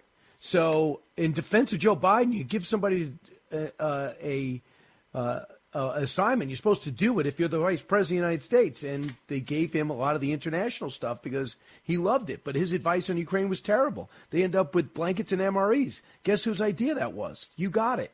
It was his. So now this book by uh, Franklin Foer, uh, Foer, The Last Politician, that talks about the vice president. And, and for those of you who think, well, Joe Biden is going to be great for the country if Joe Biden steps aside, she will have the machine behind her. She evidently was called uh, someone with rabbit ears. Any hint of criticism about the way she treats her staff and the way her staff wouldn't stick around, they kept quitting, she'd be beside herself. Ron Klain was reportedly tasked with showing Harris the vice presidential ropes, but that quickly went awry. So it's just as bad behind the scenes as you think it is, because we see her in front of the camera. Can you believe behind the scenes it's worse? The best position in the world for a Democrat would have been Joe Biden's vice president. If you were competent, he would have already stepped aside already had he done that. Fox News radio studios in Midtown Manhattan. It's the fastest growing radio talk show. Brian Kilmeade. Hi, everyone. Welcome to the latest moments of the Brian Kilmeade Show. So glad to be back after Labor Day. Nobody can say anymore. Well, it's the summer. The elections don't really matter. Nobody's paying attention till after Labor Day. Well, uh, check your calendar. It's after Labor Day. You're back at work. You're back at school. Or you're getting close to getting back at work, back at school, and we're ready to go now. And it's getting serious. We know in January, we got the Iowa caucus. We now have a debate in a couple of weeks, another one uh, in about a month over in Alabama. And that one, according to reports, including Governor Christie's hunch, he believes that that's when Donald Trump will get into the debates. But right now, you have to see what is uh, seemingly just a titanic lead he seems to have in the rest of the field. So before we get to Congressman Michael Waltz, also this hour, Tim Stewart's going to be with us. He's the president of the National Oil and Gas Foundation, and he is pushing back and going to tell us, weighing in on what's happened with the U A W uh, strike that could be looming and the breakdown in negotiations that could be happening, as well as the failure of the electric vehicle. So let's get to the big three. Now, with the stories you need to know, it's Brian's Big Three. Number three. They did hack me, which was unappreciated, to say the least. I brought it up clearly, put it right on the table. I, by the way, I brought up all uh, many of our grievances on behalf of uh, our national security concerns, uh, concerns of U S labor. Didn't pull any punches. Wow. So you went visited anyway, though, right? That was Gina Raimondo, China aggression versus the U S at new heights. Now it's revealed that they have breached sensitive sites in America over one hundred times with no consequences. But they did get four cabinet secretaries, and all China hears from this is weakness. And by the way, the the pull aside with Joe Biden and President Xi at the G twenty, not going to happen. He's not going. Number two. So we're changing that. Replacing trickle-down economics with what everyone on Wall Street is referring these days to Bidenomics. And guess what? It's working. Really? The economy? Joe says it's great. It's working. Most of you say it is not. We have the stats, but only you have your reality. Share it. Number one. You know, it's an alarm bell for Democrats who think that because of these indictments, he's going to automatically lose a general election. This poll suggests no. It's a very competitive race, but it suggests that this is not in any way uh, a gimme for the Democrats. And they can't figure it out either. Uh, New York Times, Peter Baker, twenty twenty-four, a runaway in the primary and a dead heat nationally for Donald Trump. As the real fight for the right to lead our nation begins, we have the polls and the reaction from the dumbfounded Trump critics, while the re- while the first tell-all book on the Biden administration, well, has some revealing passages. Uh, joining us now is Congressman Michael uh, Mike Waltz, House Armed Services Committee, among his many jobs. Congressman, welcome back to the Brian Kilmeade Show. Hey, good to be with you, Brian. Thanks. Hey, uh, first off, on something that uh, people are astounded by. Uh, on the general election, the Wall Street Journal does a poll. Very hard to diminish the Wall Street Journal's quality in their polling, but many people will. Uh, it shows right now at dead heat, Joe Biden, despite four indictments, Joe Biden and Donald Trump. When you look at the Republican primary field, national politics, I know it's a state-by-state race, but listen, right. Trump up fifty-nine to DeSantis' thirteen to Nikki Haley eight, Ramaswamy five, and it goes down from there.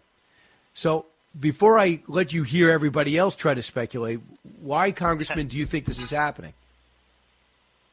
Well, uh, you know, there, there's this whole narrative out there that, yes, uh, President Trump's going to run away with the with the primary, but, man, I'm just not sure he can he can win the general. That's the narrative the media wants to push, the White House wants to push. But I got to tell you, the numbers are saying something completely different. Uh, we're seeing, especially since that mugshot, we're seeing African-American men. Uh, not huge numbers, but they're starting to they start, they, they're starting to trend towards uh, President Trump. We're seeing African-American women on the school choice issue.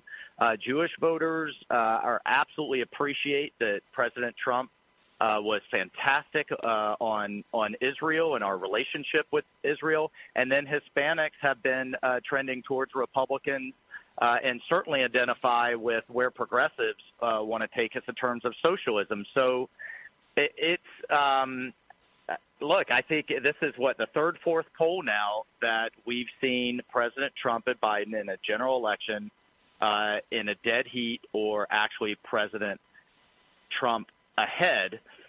And despite everything they're throwing at him, people see right through it. It's highly politicized. So that isn't enough now, Brian. Now they're going to try to take him off the ballot uh, in key states in this specious, untested, ridiculous legal theory uh, based around the fourteenth Amendment. And I think that's going to backfire as well.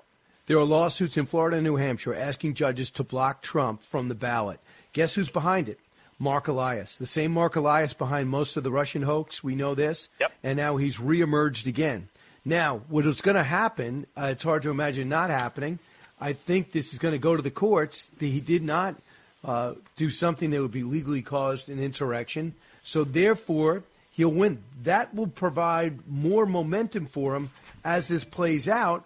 And once again, as you debate the fourteenth Amendment and Donald Trump, guess what you're not doing? Hearing from Chris Christie, paying attention to Tim Scott, wondering right. what Nikki Haley's going to do. So this is, at the same time, you can't say, well, that's what Democrats want, because if he becomes the party nominee, he's going to lose. Listen to conservative Judge Michael Luttig, Luttig, though. He came out and said the fourteenth Amendment is a real threat to Trump. Cut twelve. This is one of the most fundamental questions that could ever be decided under our Constitution. Uh, and it will be decided by the Supreme Court of the United States uh, sooner rather than later, and most likely before the, the first primaries uh, uh, in which uh, Donald Trump would would be put on the uh, the ballot or disqualified from the ballot by one of those secretaries of state. Former federal judge, U S Court of Appeals judge. So. And he was uh, once thought to be on a short list to be a Supreme Court justice. And that guy known as a conservative. What do you think about what he just said?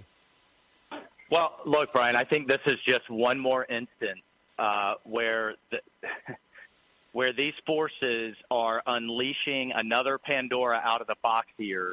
Uh, that is, you know, whether that is weaponizing impeachment, uh, weaponizing the Justice Department. Uh, You know, they talk about President Trump doing damage to uh, our republic. The left is what's doing damage to our republic here. Uh, and if you start, I mean, I've served in places in Africa, in Pakistan, elsewhere, where you run for office and you lose, you're guaranteed to go to jail. Or if that doesn't work, then they just figure out a way to strip you off the ballot. That I never thought I, thought I would see this kind of stuff here. Uh, and just, you know what? Be careful what you wish for, because if they unleash this, then there's going to be a demand that we do it in the future. It's, at the end of the day, let's let the people decide.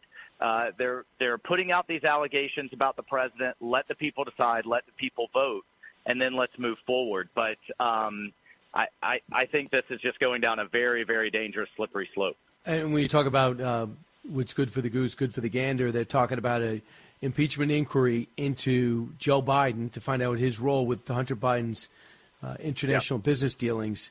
There's a lot of Republican, not a lot, but there's a handful that are not signing on for this. You have very small margin for error. Are you going to, if Kevin McCarthy asks you sign, to sign on for it? Oh, in terms of a, an impeachment inquiry, inquiry. Brian, I th- yeah, an inquiry, I, I think that's where we need to go, because at the end of the day, the um, the administration is going to block and tackle Uh, the things that we need to see in terms of bank records, who was behind these L L Cs, uh, you know, what was going on in terms of access to the White House, what policies were changed, uh, flight records that, that Hunter Biden uh, was flying around on Air Force Two uh, and then cutting deals in the aftermath. The impeachment inquiry gives us greater standing with those subpoenas, gives us greater standings in the court. And that's where I think that's where we need to go. I mean, what more do we need besides the text messages, emails, and, and, uh, and the meeting log saying that Joe Biden was directly involved in these business dealings? When you have Russian oligarchs thanking Hunter for the long dinner and all the time with the vice president, that, to me, that is that's that's enough. And we need to take this to the next level and get to the bottom of it. And Joe Biden asked you, he goes, well, where's the money when he was asked? And he giggled. Let's see if he's still laughing. Uh, but it looks like there's some uh, Republicans not for it yet. We'll see how it stands. So let's talk about the Wall Street Journal story today, that it looks like there's been gate crashes at U S bases uh, by the Chinese. And this is the quote from the Wall Street Journal. Chinese nationals, sometimes posing as tourists, have accessed military bases and other sensitive sites in the U S as many as one hundred times in recent years. They range from Chinese nationals found crossing into a U S missile range in New Mexico to what appeared to be scuba divers swimming in murky waters near a U S government launch site. The incidents, which U S officials describe as a form of espionage, appear designed to test security practices at military bases and other sensitive sites. The Pentagon came back and said these individuals are cited criminally, uh, barred from future installation access, and escorted off the base. So you're not allowed to scuba dive. For now on, no more wetsuit scuba diving near our military silos. I mean, are you kidding me? So look, where's the reaction that, I mean, to this? Yeah, but like, Brian, what do you think would happen if we were scuba diving off the Chinese submarine base in Hainan, right? And I'd say, no, no, no, I was just a tourist. You would be locked up damn near for life and then used as a bargaining chip. So we need to start playing hardball Uh, with this avalanche of espionage that we're under, whether it's the spy bases in Cuba, whether it's the spy balloon, uh, the literally hundreds of thousands of cyber warriors that are stealing our tech, the hundreds of thousands of Chinese students. Uh, we are in a full avalanche of espionage because they know that with our open society, we will always be more innovative and creative. But look, at the end of the day, uh, they're just stealing it and applying it right to their military. And what happens in response? What are the consequences for that? They get cabinet meetings. They get a whole string of Janet Yellen, Tony Blinken, Gina Raimondo uh, over there following them around the world saying, please meet with us, please engage. And so that's the green light for Beijing to even do more. Here's I mean, there's just he, no consequences to it. Here's the Commerce Secretary coming back, talking about her trip to China, Secretary Gina Raimondo. And keep in mind, she her, her email was just hacked, and she still went on the trip by the Chinese. Right. Cut eighteen. They did hack me, which was unappreciated, to say the least. I brought it up clearly, put it right on the table. I, by the way, I brought up all many of our grievances on behalf of uh, our national security concerns, uh, concerns of U S labor, concerns of U S business. Didn't pull any punches. Um, Still, though, it's a complicated relationship. There's no doubt about it. Well, okay, thanks for that. It sounds like we make great progress. Uh, and now in the G twenty, yeah. President Xi will not even go. Uh, and right. President Biden says he's disappointed in that. Well, and that's, I mean, Brian, all of these cabinet secretaries going over was the buildup to this Xi, uh, uh, Xi Biden meeting, and now she's not even going to bother. Uh, so it. You know, at the end of the day, they are still stuck in the old thinking of we can engage with China, we can engage diplomatically, we can engage economically. All of their buddies in Wall Street and Hollywood and the sports industry can keep making all of their money because they're drunk on Chinese dollars, ignoring all the human rights abuses, slave labor, and what have you, uh, and that eventually China will come around. And they have not learned the lesson that they're just going to keep taking their lunch money as long as we let them. Uh, and it's it's just an embarrassment on the international stage, Brian, and it's dangerous. Uh, so it, It's incredibly dangerous. So a lot of Republicans in this field right now running for president and others, uh, like the really conservative ones like Matt Gaetz, are saying, look, it, we should not be involved in Ukraine, and because we want to defend the Ukrainians and help them out with weaponry and, and advice and tactics. and humanitarian aid. Now you got North Korea going over to Russia. China and Russia never been stronger. Their relationship never been stronger. Iran supplying uh, these uh, suicide these uh, suicide drones. So well, we should have just stayed out of it, and this wouldn't have happened. What does Michael Waltz say? Look, if we had allowed, like so many people were predicting, if Putin had just sliced through Ukraine, he would have kept marching right on into Poland, into the Baltics, and, and other NATO countries. He has a vision and a dream to reconstitute the old Soviet Union. Stopping that is in our interest, and stopping that, letting the Ukrainians do the fighting and dying bravely, uh, when they're asking for the beans and bullets, is in our interest because that's what keeps us out of the war. If he hits one of those NATO countries, we're treaty obligated to then send U S troops. However, Brian, uh, it, it, we also at the same time can't just have an open-ended blank check with no strategy, no objectives, and with the Europeans actually delivering, not what they promise. You got to pay attention to what they actually deliver, a fraction of what the U S has. And I have had it with us subsidizing their social programs. It's a great deal for European politicians. They can keep doling out their socialist bucks while the United States taxpayer subsidizes their defense. So I've introduced a measure, it'll hit the floor next week, called dollar for euro, that they have to match us or we'll redu- pull back uh, to match them. I hope they do the former uh, and not the latter. But um, that's one point. And then the other point is that at the end of the day, if uh, Russia wins in Ukraine and does drag us into a war with NATO, that's a win for China. Uh, and so I think that's absolutely linked. Uh, mm-hmm. It's not a distraction. It's actually a, a, a win for China, and, and that's in our interest to stop as well. There's no separation between China and Russia, so they're looking at this, and it will absolutely be a loss for China or a win, depending how committed we're going to be. And we've got to get them more than thirty-one tanks, and we've got to get them the planes and let them win. And if they can't, they can't. But we're giving them things in drips and drabs, and it's costing so many lives. And if we're eventually going to give it to them, why is there a delay? Either help them win, right? I mean, let's play to win. And what Biden's been doing is just giving them just enough not to lose. It's amazing. Uh, and, and that's unacceptable. And hundreds of thousands of people are mm-hmm. dead because of it. Uh, so, yeah, I, look, I agree there. But this kind of, you know, we're going to come back for billions every couple of months uh, until Biden decides it's Uh, enough isn't acceptable either. There needs to be a strategy. Right. The Europeans have got to do more. We've got to put conditions on this aid going forward. Michael Waltz, thanks so much. Appreciate it. All right. Thank you. Michael Waltz, Brian Kilmeade Show, back in a moment. Expanding your knowledge base. It's the Brian Kilmeade Show.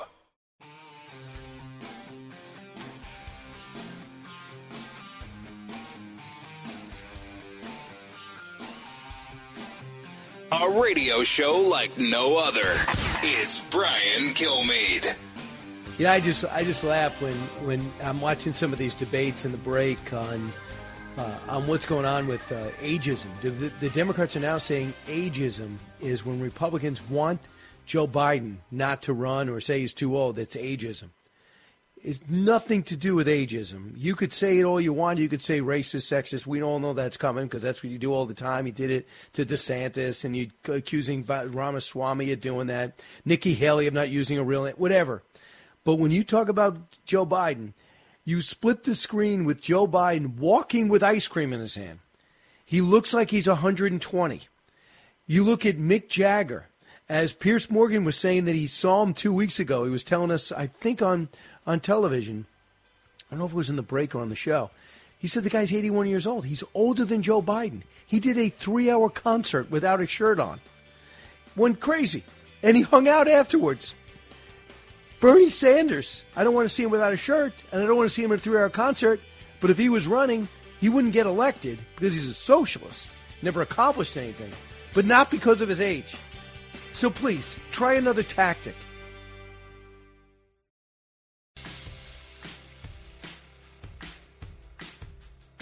The more you listen, the more you'll know. It's Brian Kilmeade.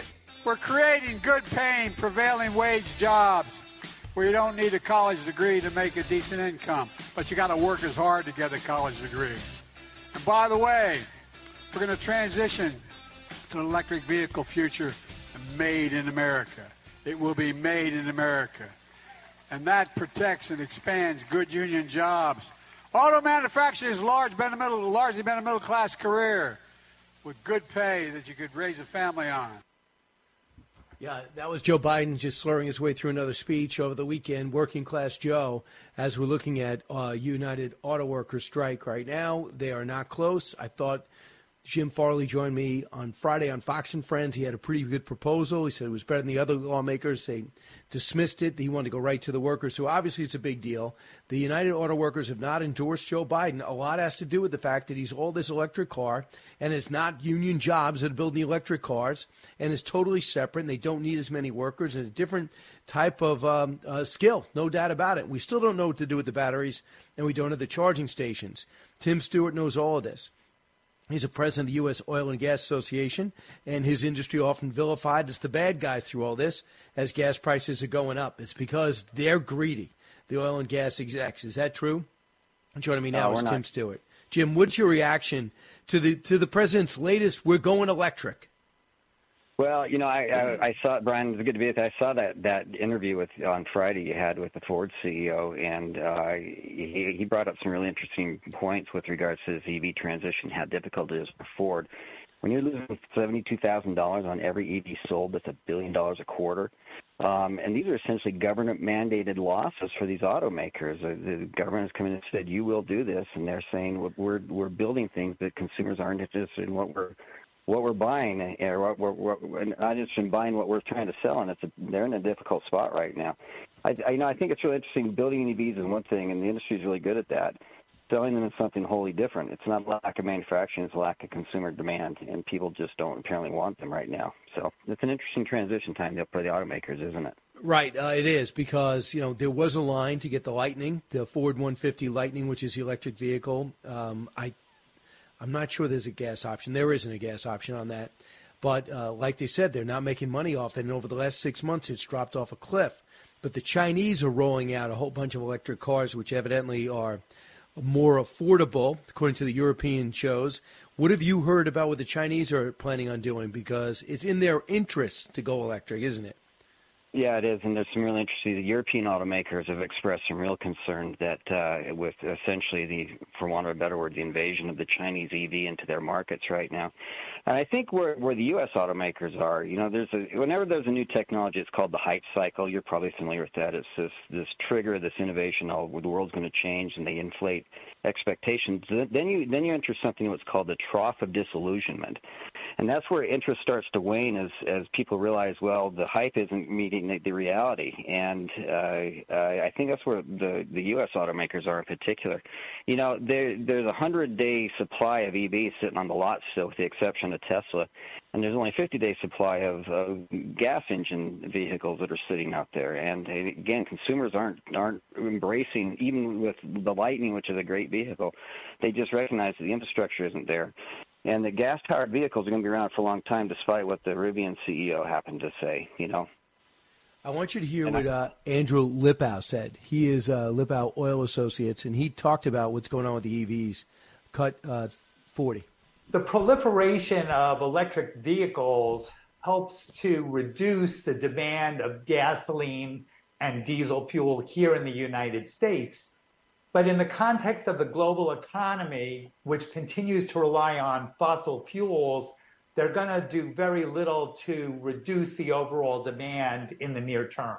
The biggest issue that I see with electric vehicles is how are we going to supply the power to charge up all those vehicles if the public doesn't want to build additional electrical generation facilities around the country, whether they be powered by solar, wind, nuclear, coal, or natural gas. Yeah, yeah. Has anyone ever played this out?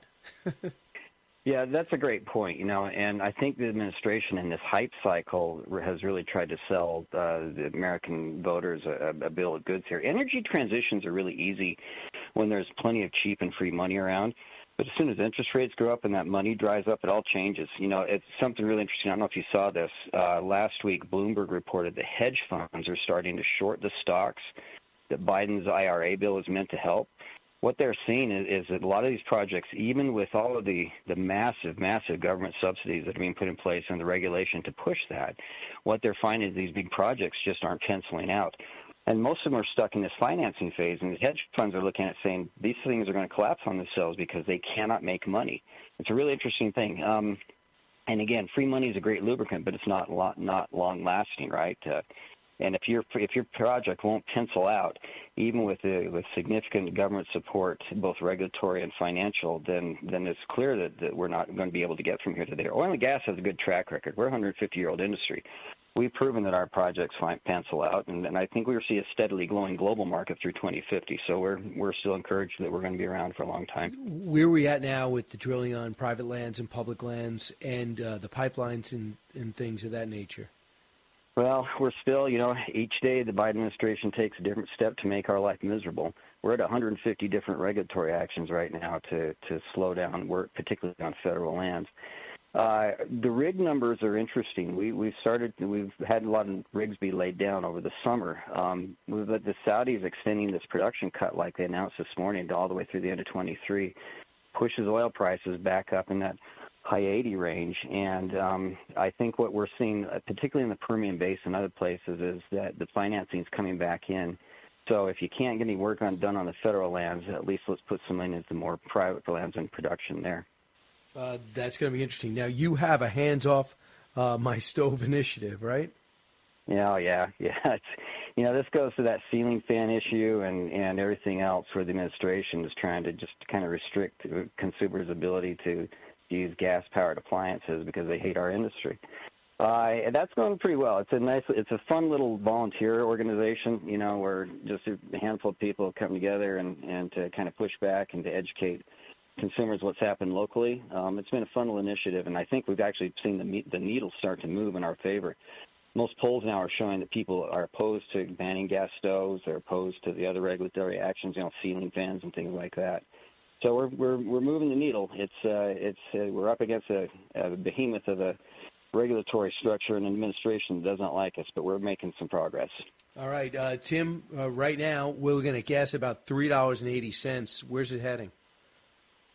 You know, again, the Saudis announced this morning that, that those OPEC uh, production cuts were going to extend through the end of the year. So I wish I had good news for you, Brian, and for your listeners. But I think we're going to hover in where these gas prices were at. And that, Uh, you know, I'm, I'm out in Utah today, and we're paying. I paid over four dollars, paid seventy-five bucks for a fill up on my old Ford Explorer on the weekend, and unfortunately, we don't see an awful lot of relief in sight uh, until the, uh, the the summer driving season's over. So I wish I had better news for you. All right, but it's the fact. Uh, Tim Stewart, the president of U S Oil and Gas. Thanks so much, Tim. Great being with you. Thanks. You got it. When we come back, Arthur Lih, uh, founder of one of the great comp- American companies uh, of LifeVac, C E O. He's got a major announcement that will affect all schools in the entire country. Back with Arthur in just a moment. Brian Kilmeade Show. Expanding your knowledge base. It's the Brian Kilmeade Show.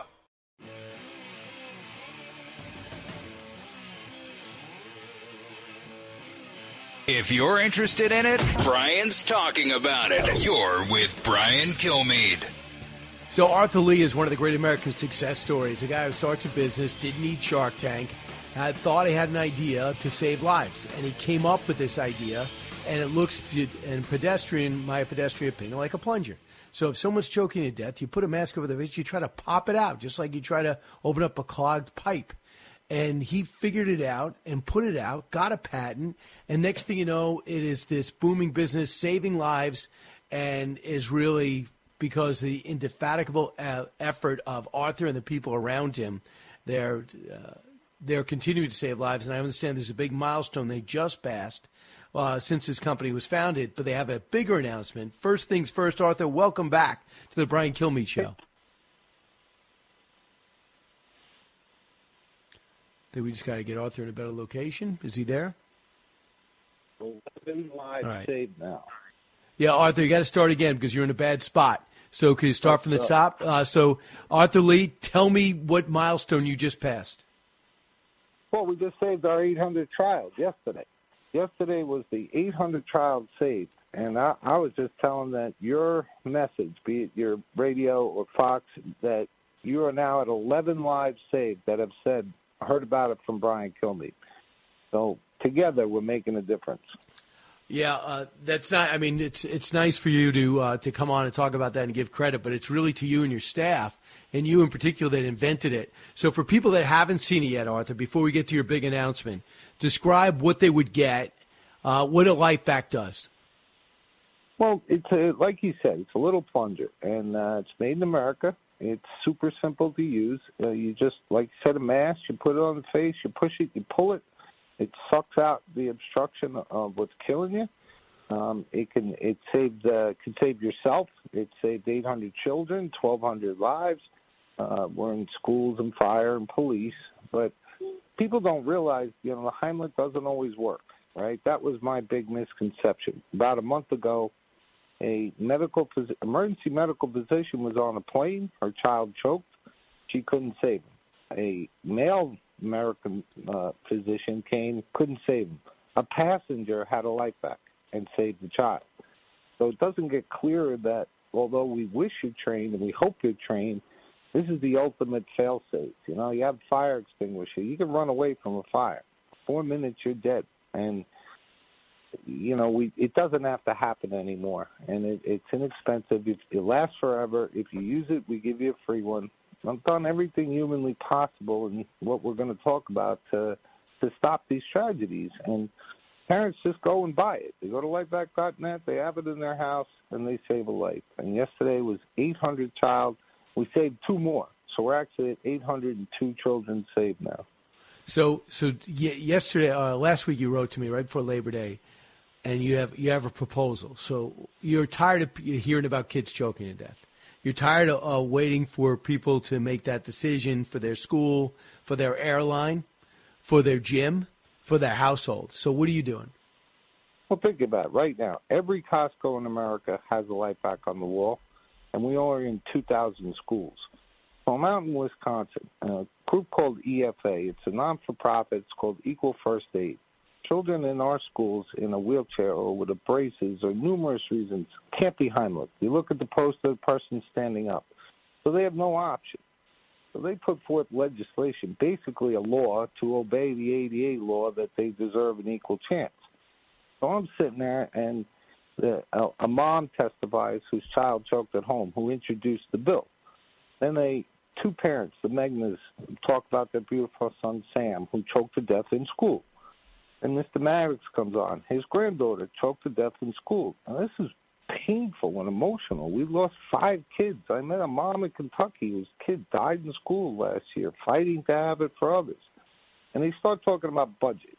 Can't be in the budget. We don't have the budget. So I was breaking up, and I just said, well, it's free. I'll give it to every school in Wisconsin. And then I said, you know what? I can't just do Wisconsin. So we're offering a free one to every school. I don't care what happens. I got. I can't take it anymore because kids are going to die this year. They're going to die in school this year. They're going to die at home, but they're going to die in school. And I got to do everything I can do to not have that happen. So, so you know, in schools, they like you said, they had the fire extinguisher. Got their basically safety courses. If you, how much is a LifeVac? Sixty-nine bucks. So sixty-nine bucks. Have fifty-nine or sixty-nine? It's crazy that that's yeah. the budget problem. Right. But, I mean, schools buy them. But the bureaucracy is saying it's not in the budget. So I got to – that's that's not the case. If you watch the clip, I say, you know what, no more budget. I'll give one to every school. I don't care. So what do they do, just contact you? Yeah, well, you know, if you want a LifeVac, protect your family, your fire, police, your, you know, your business, you go to LifeVac dot net.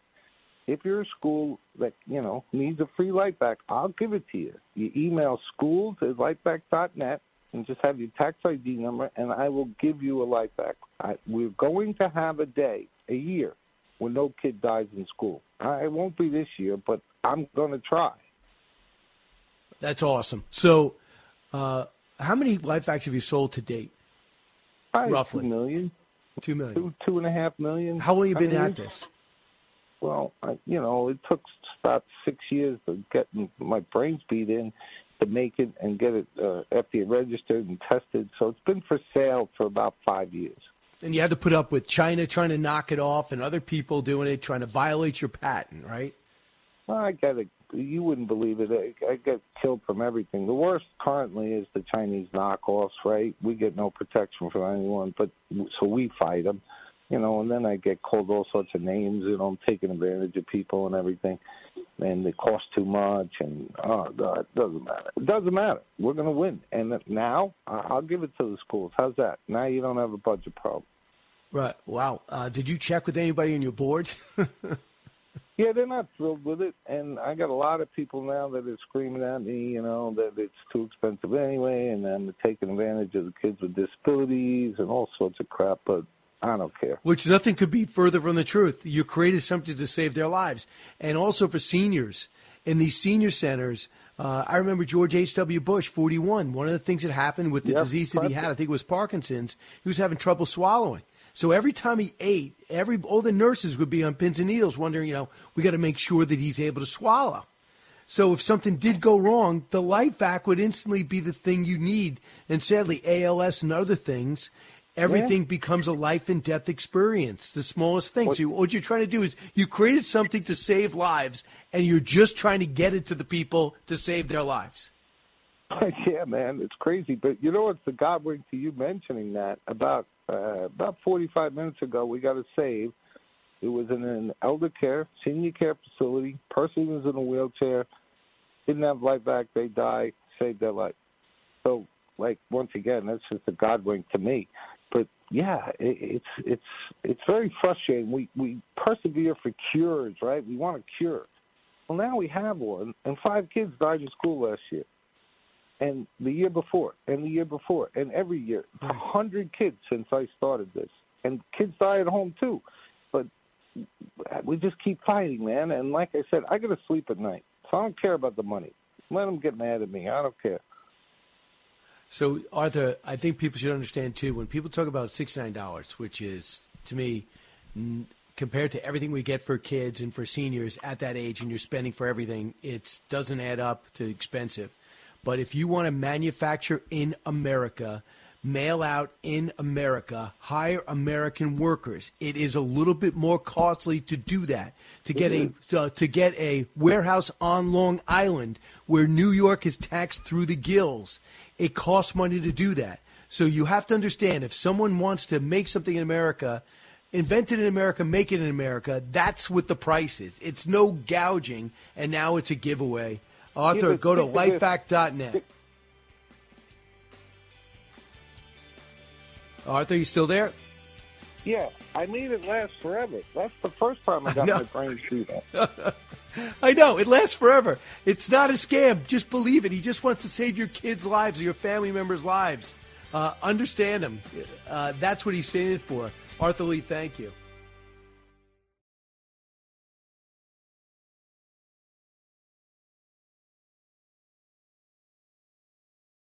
The Will Cain Show is now dropping five episodes a week. Join Fox and Friends weekend host Will Cain as he tackles the latest headlines from his unique perspective, along with thought-provoking interviews with leading figures and live calls from viewers and listeners. Listen wherever you download your favorite podcasts. Listen to the show ad-free on Fox News Podcast Plus, on Apple Podcasts, Amazon Music with your Prime membership, or subscribe wherever you get your podcasts.